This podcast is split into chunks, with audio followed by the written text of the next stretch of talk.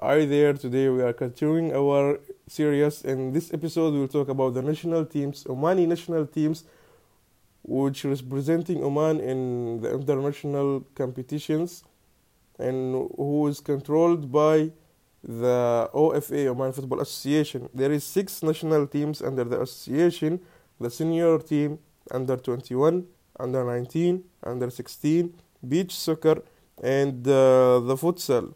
Although there is no good infrastructure and unprofessional league for the senior team and the national teams, but Oman has not won many team titles. What they have achieved, though, is qualifying for the AFC Asian Cup four times in 2004, 2007, 2015, and 2019. The best, the best result was reaching to the round 16 in 2019 about the Asian Cup. And for the Gulf Cup, for the senior team, Oman was generally ending in the sixth or seventh place, but in 2004 they improved and they reached the final for the first time against Qatar, but they lose it. And in 2007 they reached the final again and they lose it against the UAE. But in 2009 Oman won their first Gulf Cup trophy in home in Muscat, an achievement that Oman did not manage to repeat until the 23rd Arabian Gulf held in Kuwait after they defeated UAE in the penalty shootout in final match.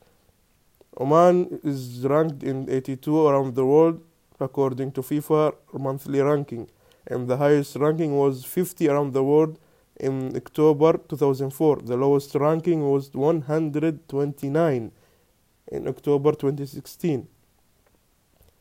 The first international game was against Libya in 1965 and the biggest win was against Bhutan in March 2017, winning 14 by 0 against Bhutan. And the biggest defeat was against Libya 21 by 1 in 1966.